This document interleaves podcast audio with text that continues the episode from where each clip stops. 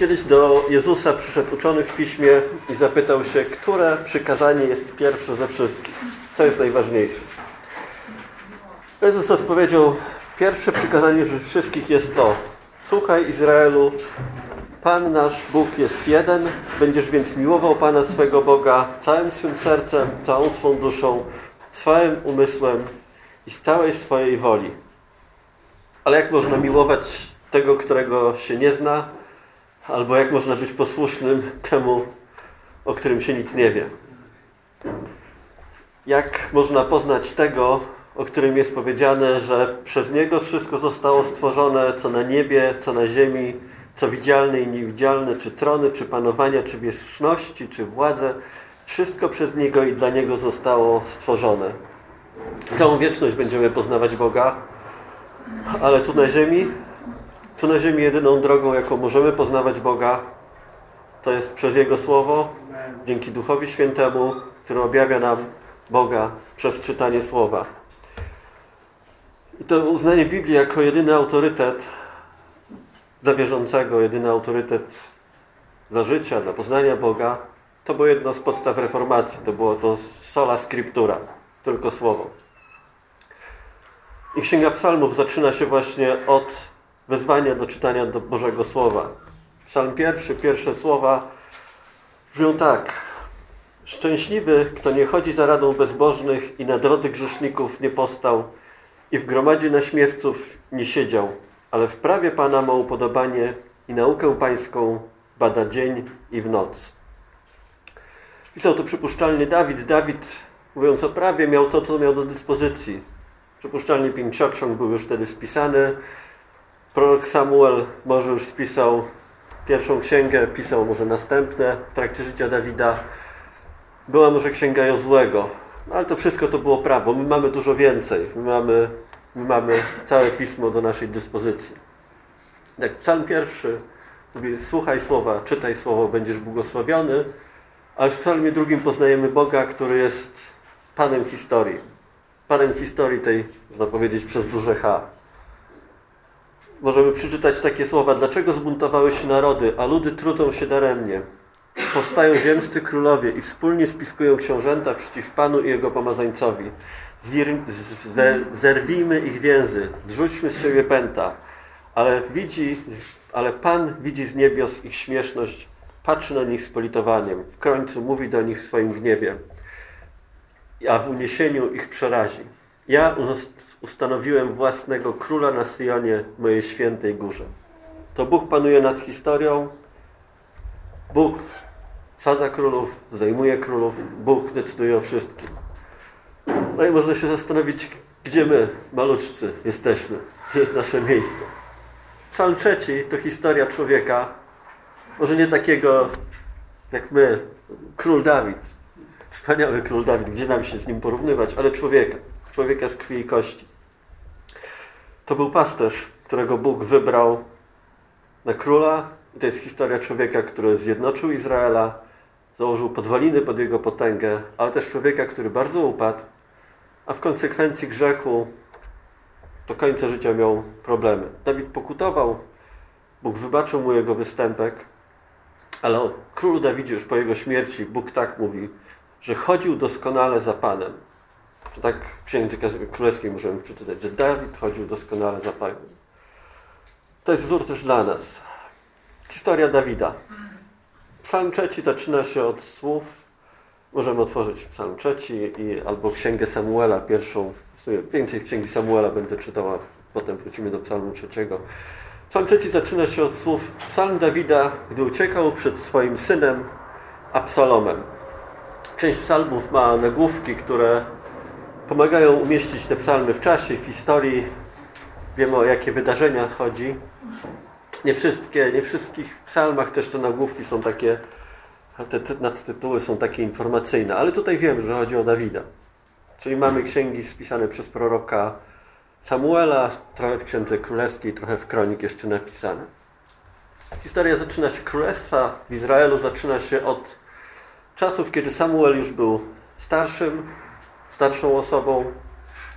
Przyszli do niego starsi z Izraela i po powiedzieli, zestarzałeś się, ustanów nam więc króla, aby nas sądził, jak to jest u wszystkich narodów.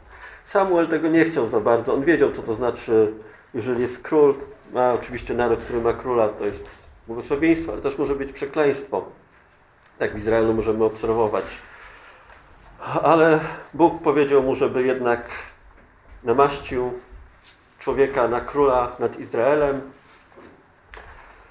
I możemy przeczytać o historii Samuela w pierwszej księdze Samuela od, pierwszego, od 15 rozdziału tę historię królestwa. I Samuel dał zwycięstwo Izraelowi i to był to była osoba, która ratowała Izrael, ale też Samuel upadł. Upadł tak bardzo, że Bóg go odrzucił. E, Saul, Saul, Saul. Samuel powiedział do Samuel powiedział do Saula, czy Pan ma takie samo upodobanie w całopaleniach i ofiarach, jak w posłuszeństwie głosowi Pana? Oto posłuszeństwo jest lepsze niż ofiara. Lepiej jest słuchać, niż ofiarować tłuszcz baranów. Ponieważ odrzuciłeś słowo Pana, On także Ciebie odrzuci jako króla. I możemy przeczytać, że Bóg żałował, że uczynił Saula królem nad Izraelem. Oczywiście Bóg wiedział, jak to się skończy. Bóg wie wszystko. Ale czasami Bóg się uniża do naszego sposobu rozumowania albo naszych uczuć i, i w ten sposób przekazuje, przekazuje nam słowo. Ale Bóg wybrał sobie nowego króla i sposób wyboru też był ciekawy. E, Samuel dostał polecenie od Boga, aby pójść do Isajego i namaścić jego syna, któregoś z jego synów. No i Isaj przyprowadził od najlepszych, najbardziej znamienitych po kolei synów, a Bóg mówił do Samuela, nie, to nie ten, to nie ten, to nie ten. Możemy przeczytać, lecz Pan powiedział do Samuela, nie patrz na jego urodę, ani na jego wysoki wzrost, gdyż go odrzuciłem. Pan bowiem nie patrzy na to, co, na co człowiek patrzy, bo człowiek patrzy na to, co jest przed oczami, a Pan patrzy na serce. I tak Bóg wybrał Dawida. Możemy przeczytać, był on rudy i miał piękne oczy, a w innych tłumaczeniach, że był rumiany, a w innych tłumaczeniach, że miał jasne włosy i piękne oczy. Ale Bóg patrzy na to, co jest w sercu Dawida. I tak został Dawid namaszczony na króla, ale minęło jeszcze wiele lat, zanim Dawid zasiadł na tronie królewskim. Ale to, co jest napisane w Biblii, w rozdziale 16 Księgi Samuela, to jest tak napisane. I od tego czasu i od tego dnia Duch Pana stępował na Dawida. Samuel zaś odszedł, poszedł do, Ram, do Rama, lecz Duch Pana opuścił Saula i zaczął go trapić duch zły także od Pana. Dawid został namaszczony na króla. Dawid mógł teoretycznie wykorzystać to. On był legalnie królem. Kto inny zasiadał na tronie. Dawid mógł przejąć królestwo. Mógł rzucić kamień z procy, zabić Saula. Miał okazję w jaskini wyjąć nóż czy sztylet. Mógł przejąć królestwo, ale Dawid wie, wierzy Bogu, czeka na ten czas, kiedy Bóg namaści go albo potwierdzi wobec ludu, że jest królem. Czekał na ten czas, kiedy spełnią się obietnice Boga. Dawid wiedział, że powodzenie, błogosławieństwo zależy od Boga i nie należy Bogu pomagać, mordując urzędującego króla tylko dlatego, że Bóg go opuścił. Wiele lat trwały walki i Saula z Dawidem, i potomków Saula z Dawidem. I ostatecznie możemy przeczytać, że Dawid zdobył twierdzę Syjon, tam zaczął królować i wszystkie pokolenia zeszły się u Dawida i powiedziały, oto Ty jesteś kością i my jesteśmy kością i ciałem Twoim. Już dawniej, gdy Saul był królem nad nami, Ty wprowadzałeś i przyprowadzałeś Izraela i, powiedzieli, i powiedział do Ciebie, i Bóg powiedział do Ciebie, Ty będziesz pas mój lud i Ty będziesz wodą nad Izraelem. I wszyscy starsi przyszli i namaścili Dawida na królem nad Izraelem. Dawid miał 30 lat, gdy zaczął królować, a królował 40 lat. I Dawid wzrastał w potędze i możemy przeczytać, że Bóg zastępów był z nim. I Dawid poznał, że Pan utwierdził go jako król nad Izraelem i wywyższył jego królestwo ze względu na swój lud Izraela. I widzimy też olbrzymie błogosławieństwo, jakie Dawid dostaje od Boga, gdy stwierdza, ja mam swój dom, ale Bóg mieszka w namiocie, chcę wybudować Bogu świątynię. Bóg powiedział, nie ty, bo ty przelewałeś dużo krwi, twój potomek wybuduje świątynię. Ale Dawid dostał chyba najwspanialszą obietnicę. Gdy dopełnią się Twoje dni i zaśniesz ze swoimi ojcami, zbudzę po Tobie Twojego potomka, który wyjdzie z Twojego wnętrza i umocnię Jego królestwo. Ja utwierdzę Jego królestwo na wieki. Czyli to potomstwo to był Jezus Chrystus, który wywodzi się z króla Dawida. Bóg mówi, Twój dom i Twoje królestwo będzie utwierdzone na wieki, na wieki przede mną. I Dawid królował, ale Dawid też upadł. Możemy przeczytać już drugiej Samuela w 11 rozdziale. Kiedy królowie wjeżdżali na wojnę, zwykli wjeżdżać na wojnę, Dawid został w Jerozolimie. I pewnego, pewnego dnia pod wieczór wstał z łoża, przechadzał się po dachu domu królewskiego i zobaczył kąpiącą się kobietę. A kobieta ta była bardzo piękna. Dawid wysłał więc po nią posłańców i wziął ją, a gdy przyszła do niego, położył się z nią, gdyż była oczyszczona od swojej nieczystości. Potem wróciła do swojego domu. Kobieta ta poczęła, więc posłała, aby powiadomić Dawida, jestem brzemienna. No i Dawid popełnił pierwszy grzech, popełnia kolejny grzech, zabija męża Betrzeby, zabija Uriasza. Ten grzech ma tragiczne konsekwencje dla Dawida, dla ludu izraelskiego.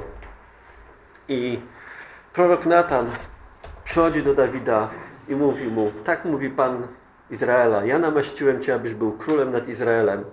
Ja Cię wybawiłem z rąk Saula. Dałem Ci dom Twojego Pana i żonę Twojego Pana na Twoje łono. Dałem Ci dom Izraela i Judy. A gdyby Ci tego było mało, dałbym Ci jeszcze więcej. Dlaczego wzgardziłeś słowem Pana, czyniąc to zło w Jego oczach? Zabiłeś męża, zabiłeś mieczem Uriasza Hetytę, a jego żonę wziąłeś sobie po sobie. Teraz więc miecz nigdy nie odstąpi od Twojego domu. Dawid miał obietnicę Boga. Gdyby chciał, mógłby prosić Boga o kolejne rzeczy. Bóg mu pewnie nie odmówił ale postanowił wziąć swoje sprawy, sprawy swojego życia w swoje ręce, albo też porządliwości zwyciężyły. Zgardził słowem Bożym. Dawid pokutuje ze swojego grzechu. Dawid wie, że zgrzeszył. Możemy o tym przeczytać w psalmie 51, tą modlitwę. Zmiłuj się nade mną, Boże, według swojego miłosierdzia. Nie odrzucaj mnie przed oblicza swego, nie odbieraj mi swojego ducha. Przywróć mi radość Twojego zbawienia i wesprzyj mnie ochotnym duchem. Bóg się lituje nad Dawidem. Dawid jest nadal królem, no ale są konsekwencje. To dziecko umiera, ale są konsekwencje też w rodzinie Dawida. Syn Dawida, Amon, zakochuje się w córce drugiego syna, kolejnego syna Dawida, Absaloma. Jest napisane, że zhańbił z nią, współżył z nią, a potem tak bardzo, jak ją, jak ją kochał, tak bardzo ją znienawidził. No i stało się. Absalom wynajmuje, czy każe swoim żołnierzom, aby zabić Amona, potem ucieka sprzed oblicza Dawida. Dawid mimo wszystko po kilku latach lituje się nad Absalomem. Absalomem wraca do Jerozolimy. Nawet wraca pokłonił się twarzą do ziemi przed królem, a król ucałował Absaloma. Dawid wybacza Absalomowi ten grzech, to morderstwo, ale dalej nieszczęścia dzieją się w królestwie Dawida. I Absalom postanawia potajemnie albo podstępnie przejąć władzę. I zwodzi ludzi, mówiąc, że król nie ma czasu, on będzie teraz sądził, przekonuje doradców Dawida, przekonuje kolejnych żołnierzy czy dowódców. Jest napisane, Absalom wykradł serca ludu Izraela. I to 15 rozdział w zasadzie drugiej księgi Samuela możemy przeczytać. Spisek się wzmagał 15, 12, 12, 13. Spisek się wzmagał, bo coraz więcej ludzi przystawało do Absalomona. Absaloma. Potem do Dawida przyszedł posłaniec mówiąc, serce ludzi Izraela zwróciło się do Absaloma. Wtedy Dawid powiedział do wszystkich swoich sług, którzy byli z nim w Jerozolimie, uciekajcie i uciekajmy, bo inaczej nie ujdziemy przed Absalomem. Spieszcie się z wymarszem, żeby czasem nie dopadł nas z nienacka, nie sprowadził na nas nieszczęścia i nie wstąpił do miasta i nie wytępił miasta ostrym mieczem. No i tu się zaczynają wydarzenia, o których Dawid pisze w psalmie trzecim. Czyli psalm Dawida, gdy uciekał przed swoim synem Absalomem. Możemy otworzyć psalm trzeci. W zasadzie będziemy przechodzili między księgą Samuela a psalmem trzecim. Psalm trzeci. Panie, jak namnożyło się moich nieprzyjaciół, jak wielu powstaje przeciwko mnie. Wielu mówi o mojej duszy, nie ma dla niego ratunku u Boga. Sela. Ale Ty, Panie, jesteś moją tarczą, moją chwałą, tym, który podnosi moją głowę. Swoim głosem wołałem do Pana i wysłuchał mnie ze swojej świętej góry. Sela. Położyłem się i zasnąłem i obudziłem się, bo Pan mnie podtrzymał. Nie przestraszę się dziesiątków tysięcy ludzi, którzy zewsząd na mnie nastają. Powstań, Panie, wybaw mnie, mój Boże. Uderzyłeś bowiem w szczękę wszystkich moich wrogów i połamałeś zęby niegodziwych. Od Pana jest zbawienie, Twoje błogosławieństwo jest nad Twoim ludem. Sela. Psalm zaczyna się od słów jak namnożyło się moich nieprzyjaciół, jak wielu powstało przeciwko mnie. Wielu mówi mojej, o mojej duszy, nie ma dla niego ratunku u Boga. Możemy odczytać trochę jak słowa strachu albo jak słowa zwątpienia. To nie są słowa wojownika. Dawid był wojownikiem. I z Dawidem też wyszła spora drużyna wojskowa. Potem następnego dnia Dawid ustawia dowódców nad tysiącami i nad setkami. Czyli kilka tysięcy żołnierzy musiało wyjść z Dawidem. Co więcej, Achitofel mówi do Absaloma, pozwól mi wyjść z dwunastoma tysiącami żołnierzy i gonić Dawida. Czyli o, Dawid musiał mieć pewnie mniejszą ilość, ale musiał mieć tych żołnierzy. Ale zwątpił. W jakiś sposób musiał zwątpić. Dawid zobaczył, jak wielu go zdradziło, jak wielu jest przeciwników, przekleństwa usłyszane w jego stronę. Może pomyślał, że nie ma ratunku, Dawid może, Dawid może sobie przypomniał swój grzech, wiedział, jakie są konsekwencje tego grzechu. I może tak było. Nie wiem. Wiem, że, Absa, że Achitofel to był no, poważany doradca, bo jest napisane, że o słowie Achitofela, że to było jak słowo od samego Boga. I ten człowiek zdradził Dawida. Więc Dawid mówi, nie ma ratunku. Dawid ucieka z Jerozolimy, ale w tym psalmie, pomiędzy tymi pierwszymi wersetami a kolejnymi, pojawia się słowo Sela, którego nie wiemy, co ono oznacza. Możemy w, e, w komentarzach wśród biblistów przeczytać, co to może oznaczać. Różne przepuszczenia. To słowo się pojawia w psalmach i można je odczytywać jako wzmocnienie głosu albo akompaniamentu muzycznego psalmy były śpiewane. Czyli teraz, panowie, teraz głośniej. To może też oznaczać według innych pauza, albo odpoczynek, albo pomyśl o tym, co przeczytałeś. Potem będziemy śpiewali dalej. Albo może oznaczać powtórzenie, czyli zaśpiewajmy to jeszcze raz. Albo koniec strofy muzycznej następna. Albo niektórzy mówią, że też może oznaczać ukłon w stronę Boga, oddanie czci Bogu. W Septuagincie to jest przetłumaczone jako diapsalmos, diapsalmos, co oznacza głośniejszą grę albo taką stawkę muzyczną, wprowadzenie do tego, co będzie dalej. Tutaj akurat to by pasowało, bo Dawid, Dawid mówi, jak wielu jest przeciwko mnie, nie ma dla mnie ratunku. Muzyka gra głośniej i Dawid zmienia temat. Dawid zwraca się do Boga i woła do Boga i, i zaczynają się dziać cuda, albo Dawid znajduje ratunek. Wróćmy jeszcze do tego Dawida, który ucieka, bo Dawid widzi te przekleństwa, które, albo słyszy te przekleństwa, które kieruje do niego Szymei Singery. Wie, że Achitofel go opuścił i zdradził. Widzi tysiące żołnierzy, albo wie o tysiącach żołnierzy, które weszło na, do Jerozolimy. Dawid widzi te złe rzeczy, myśli może o tych złych rzeczach, ale Dawid po tym namyśle, po tym słowie Sela zwraca się do Boga. Tak. Odwraca swój wzrok od złych rzeczy albo swoje myśli od tych złych rzeczy, które się z nim dzieją. Zaraz przyjdzie śmierć na mnie, wszyscy się ode mnie odwrócili. Dawid patrzy na Boga.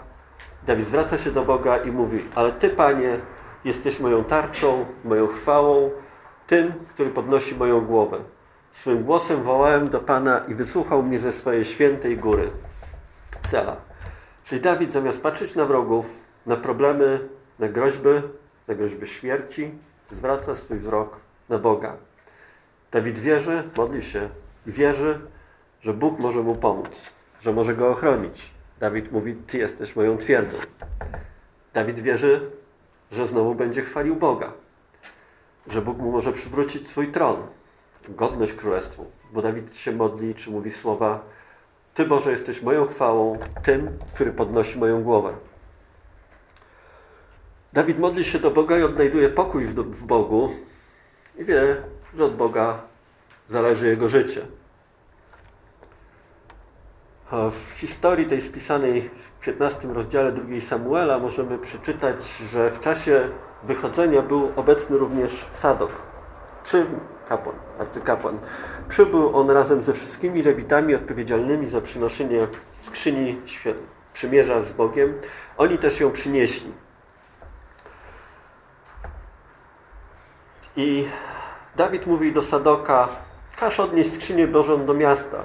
Jeżeli znajdę łaskę w oczach Pana, to pozwoli mi wrócić i zobaczyć ją wraz z miejscem, na którym stoi. A jeśli powie, przestałem Ci być przychylny, oto jestem, niech zrobi ze mną, co uzna. I Dawid zaś ruszył na górę oliwną. Wchodząc na nią płakał, głowę miał okrytą, szedł boso, towarzyszący mu ludzie z okrytymi głowami również szli płacząc. Czyli Dawid zwraca się do Boga, Dawid kieruje się na górę oliwną, Dawid ufa Bogu, że będzie dobrze. Wypowiada co prawda słowa, do Boga należy moje życie, ale Dawid udaje się na tą górę. To nie jest zwykła góra. Tam Izrael składał w tym czasie cześć Bogu, ale to jest też ta góra, gdzie Jezus chodził się modlić, kiedy był w Jerozolimie. U podnóża tej góry znajduje się ogród Getsemane, czy na zbożach, czy na zboczach góry, czy o podnóża. Tam Jezus modlił się podczas ostatniej wieczerzy. Z tej góry Jezus został zabrany do nieba. To w dziejach apostolskich możemy przeczytać. Tam są też słowa, że Jezus przyjdzie na tą górę i o tym mówi prorok Zachariasz. Jego nogi staną w tym dniu na Górze Oliwnej. Ona leży na przeciw Jerozolimy od wschodniej strony. Dawid uznaje się do Boga, Dawid wierzy Bogu. Dawid wiemy, że znalazł łaskę w oczach Boga. I Bóg zaczyna działać dla Dawida i pomagać Dawidowi. Tym doradcą, który zdradził Dawida, był Achitofel. I to był mądry człowiek. Jego słowo było jak słowo Boga. On powiedział do Absalmona, pozwól, że wybiorę 12 tysięcy mężczyzn i ruszę tej nocy za pościg za Dawidem. Napadnę na niego, póki jest znużony i ręce ma słabe i przerażę go, a ja go zabiję. I gdyby zaatakował, kto wie, czy Dawid by przeżył. Ale Bóg postanowił popsuć plany i mądrą radę, jest napisane Achitofela, za sprawą Huszaja Akity, który doradził, żeby poczekać, zebrać wojsko i udać się na bitwę następnego dnia. Jest napisane wtedy, Absalom i wszyscy mężowie Izraela powiedzieli, lepsza jest rada Huszaja Akity niż rada Achitofela. Pan bowiem postanowił zniweczyć dobrą radę Achitofela, aby Pan sprowadził nieszczęście na Absalomona. Dawid ukorzył się przed Bogiem, Dawid ufał Bogu, Bóg wziął sprawę w swoje ręce. Bóg wiedział, jak to będzie, co będzie się działo, ale Bóg zaczyna działać i ratować, ratować mm, Dawida. W psalmie 16 Dawid mówi, stawiam Pana zawsze przed oczami, skoro jest po mojej prawicy, nie zachwieje się. Dawid ucieka, przeprawia się przez Jordan, ale w psalmie takie zaskakujące słowa możemy przeczytać. Położyłem się i zasnąłem, a potem obudziłem się, gdyż Pan nieustannie mnie wspiera. Tu wojska nacierają, to nie wiadomo, czy jakiś podstępny zabójca wysłany przez Achitofela czy przez Absalmona nie zabije Dawida. Dawid mówi, zasnąłem się. Zasnąłem, a potem obudziłem się. Tak? Od Pana jest zwycięstwo. Dawid zaufał Bogu i Bóg go wyratował. Rano, pewnie rano, Dawid, Dawid modlił się do Boga. Powstań, Panie, wybaw mnie, mój Boże. Uderzyłeś bowiem szczękę wszystkich moich wrogów i, i połamałeś zęby niegodziwych. Od Pana jest zbawienie, Twoje błogosławieństwo nad Twoim ludem. Jeszcze czekała Dawida kolejna bitwa. Ale Bóg był z Dawidem i Dawid modlił się do Boga, Bóg wspomógł Dawida i, i zwyciężył. Dawid zwyciężył, Dawid wrócił do Jerozolimy. Dawid mówi takie słowa, Pan niesie wybawienie. Tego Dawid doświadczył, ale też Dawid mówił, nad Twoim ludem spoczywa Twoje błogosławieństwo. To Dawid wybawił, e, Bóg wybawił Dawida, ale Dawid też widział trochę więcej, że król, jeżeli Bóg jest z królem, jeżeli król jest z Bogiem, to jest błogosławieństwo dla Izraela. I to widzimy w historii Izraela. Jeżeli król bał się Boga, Bóg był z tym królem, to było błogosławieństwo nad Izraelem. Jeżeli nie, to przychodziło przekleństwo.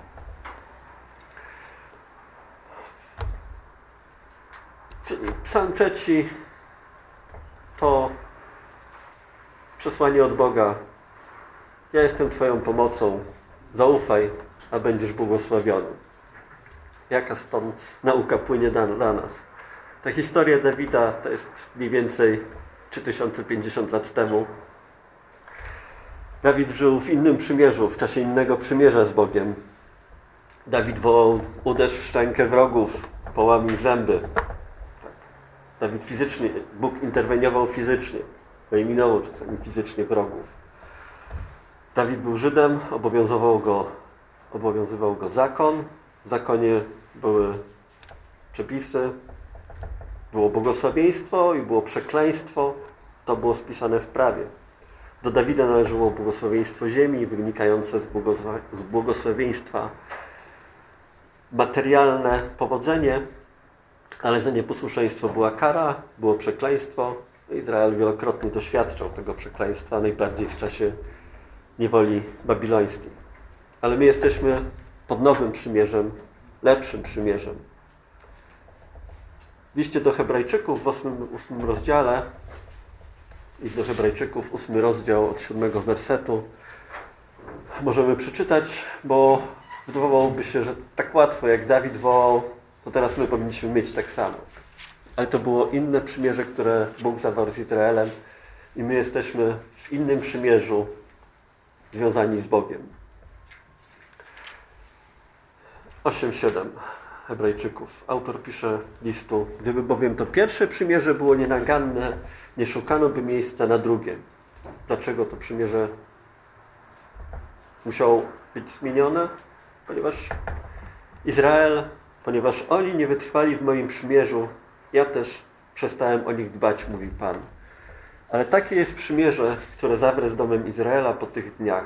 Dam moje prawa w ich umysły, wypiszę je na sercach i będę im Bogiem, a oni będą mi ludem. Nikt nie będzie uczył swojego bliźniego ani swojego brata, mówiąc poznaj Pana, bo wszyscy będą mnie znali od najmłodszego do największego z nich.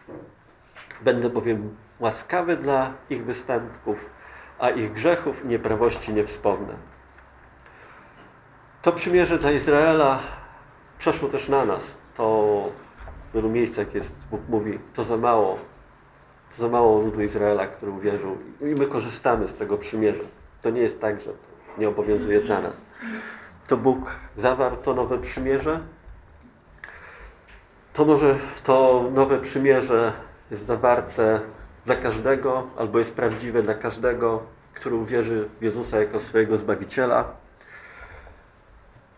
To przymierze jest dla każdego, kto wyzna swoje grzechy przed Bogiem i uwierzy, że Jezus umierając na krzyżu złożył wystarczającą ofiarę za grzechy i nic do tego nie można dodać.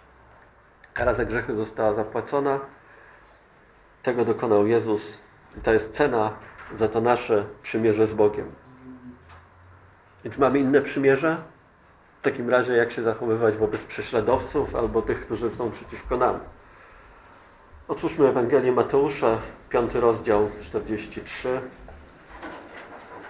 Kiedy apostołowie Jan i Jakub mówią, czy mamy jak Eliasz spuścić ogień, Bóg ich gromi, mówi, czy nie wiecie, jakiego jesteście ducha? My jesteśmy w Nowym Przymierzu. My nie wołamy do Boga, zabij naszych prześladowców, albo wytęp ich, albo powstań przeciwko Ewangelia Mateusza 5:43-44. Słyszeliście, że powiedziano: Będziesz miłował swojego bliźniego, a swojego nieprzyjaciela, nieprzyjaciela będziesz nienawidził. A ja wam mówię: Miłujcie swoich nieprzyjaciół i błogosławcie tych, którzy was przeklinają. Dobrze czyńcie tym, którzy was nienawidzą i módlcie, za tych, módlcie się za tych, którzy was fałszywie oskarżają i prześladują was. To też apostoł Paweł w liście do Rzymian to myśl powtarza. Błogosławcie tych, którzy was prześladują, błogosławcie, a nie przeklinajcie. Czyli posłuszeństwo swojemu, posłuszeństwo Bożemu Słowu, posłuszeństwo Bogu, to jest błogosławienie prześladowców, modlenie się o nich. Ale Biblia też nas ostrzega, to nie znaczy, że nie mamy walczyć albo nie mamy przeciwników. Biblia nas ostrzega, że jest ten, który występuje przeciwko nam cały czas. Ale naszym przeciwnikiem nie jest człowiek. Biblia mówi takie słowa. Bądźcie trzeźwi i czuwajcie, bo wasz przeciwnik, diabeł, jak lew ryczący, krąży, szukając, kogo może pożreć. Gdyby mógł, to by nas tutaj nie było. Diabeł może zrobić tylko tyle, ile Bóg mu pozwoli. Nauczania brata Andrzeja na temat Księgi Joba pokazują, że diabeł może pójść dotąd, dokąd diabeł, dokąd mu Bóg da. Jesteśmy w Bożych rękach. Bóg nas chroni, Bóg nas strzeże. Są rzeczy złe, które przychodzą, ale Bóg wie, ile możemy znieść, ile możemy przejść, ile może dopuścić przeciwności do nas. I też Piotr mówi, wszystkie troski przerzućcie na Niego, gdyż On się troszczy o was. Ale diabeł, jako przeciwnik, to co może zrobić, po pierwsze, to zwieść nas, okłamać nas, oszukać. I tak jak Dawid zobaczył te wszystkie przeciwności, widział to zło, które nastaje na niego, te kłamstwa. Tak samo diabeł chce, żebyśmy nie patrzyli na Boże Słowo, nie, nie patrzyli na Boże obietnice, nie ufali Bogu, ale wzięli sprawy w swoje ręce i zrobili raczej niedobre rzeczy. List do Efezjan mówi nam, weźcie pełną zbroję Bożą, abyście mogli przeciwstawić się dzień zły, może werset wcześniejszy, nie toczymy bowiem walki przeciwko krwi i ciału, ale przeciw zwierzchnościom, przeciwko władzom, przeciwko rządcom ciemności tego świata, przeciw duchowemu złu na wyżynach niebieskich. Bóg dając nam swoje słowo, dał nam wszystko, co jest nam potrzebne do swojej walki. Drugi do Koryntian, dziesiąty rozdział, otwórzmy. Bóg wiedział, że diabeł będzie próbował nas zwieść, będzie mącił w naszych głowach, będzie dawał, dawał nam złe słowa, słowa zwątpienia, napełniał nas tym wszystkim, co jest złe na świecie, aby jak tylko można nasze myśli nie były związane z Bogiem, abyśmy nie ufali Bogu, nie radowali się z Boga, ale popadli w depresję i odeszli z tego świata, nie walcząc albo nie sprzeciwiając się diabłu. Czy Bóg powiedział, wszystko to jest potrzebne, to słowo mamy zapisane. Drugi do Koryntian 3, 6. Bo chociaż żyjemy w ciele, nie walczymy według ciała. Narzędzia naszej walki nie są cielesne, a jednak za sprawą Boga mają moc burzenia warowni. Nimi też burzymy wrogie zamiary i wszelką zuchwałość podnoszącą się przeciwko poznaniu Boga. Nim zniewalamy, nimi zniewalamy każdą myśl do posłuszeństwa Chrystusowi. Jesteśmy gotowi do wymierzenia sprawiedliwości każdemu pojawiającemu się niepos każdemu przejawowi nieposłuszeństwa, dopóki nasze posłuszeństwo nie stanie się pewne, pełne. Ta bitwa rozgrywa się w świecie duchowym, a jedno z najważniejszych miejsc, gdzie się toczy ta bitwa, to jest nasz umysł i nasze myśli. Naszą bronią jest poznanie Słowa Bożego. Albo będziemy wierzyć Słowu, wierzyć Bogu, będziemy posłuszni Bogu, wtedy będziemy błogosławieni, będziemy błogosławieństwem dla innych, albo pójdziemy za swoimi myślami, swoimi myślami, diabelskimi myślami i będziemy szkodzić i sobie, i szkodzić innym. Jeżeli nasza uwaga jest skupiona na złych rzeczach, to nic dobrego z tego nie wyniknie. To jest przekaz psalmu pierwszego. Skup się na Słowie Bożym. Listu do Efezjan w szóstym rozdziale 6-10. Zbroja Boża i to wszystko. To się sprowadza w większości do Słowa Bożego, poznania Boga, wykorzystania Słowa Bożego, modlitwy i zaufania Bogu. Dawid w psalmie powiedział te słowa Położyłem się i zasnąłem i obudziłem, bo Pan mnie podtrzymał. Mógł to powiedzieć tylko dlatego, że ufał Bogu, że jak Bóg coś powiedział, to dotrzyma tego swojej obietnicy. Otwórzmy list do Filipian, czwarty rozdział, czwarty werset, który jeszcze raz mówi nam o zaufaniu do Boga, o zaufaniu do Bożego Słowa. Filipian 4:4. Radujcie się zawsze w Panu, mówią ponownie, radujcie się. Niech wasza skromność będzie znana wszystkim ludziom. Pan jest blisko. Nie troszczcie się o nic, ale we wszystkim przez modlitwy i prośbę z dziękczynieniem zawsze niech pragnienia wasze będą znane Bogu. A pokój Boży, który przewyższa wszelkie rozumowanie, będzie strzegł waszych serc i myśli w Chrystusie Jezusie. W końcu, bracia, co prawdziwe, co uczciwe, co sprawiedliwe, co czyste, co miłe, co chwalebne, jeśli jest jakaś cnota, jakaś chwała, o tym myślcie. Czyńcie to, czego się nauczyliście, co przyjęliście, co usłyszeliście i co widzieliście we mnie. A Bóg pokoju będzie z wami. Jeszcze raz Bóg wzywa do swojego słowa.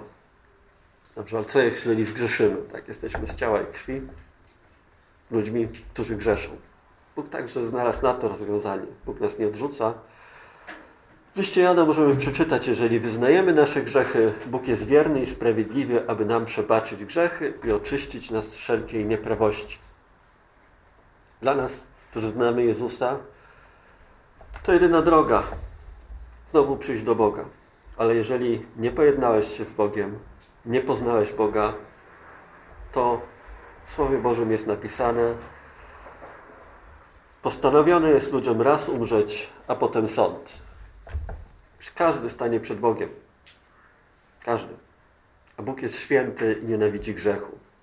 I człowiek jakkolwiek by się starał, ile by dobrych uczynków uczynił, nigdy nie będzie wystarczająco dobry. Nigdy te dobre uczynki nie usprawiedliwią człowieka przed Bogiem.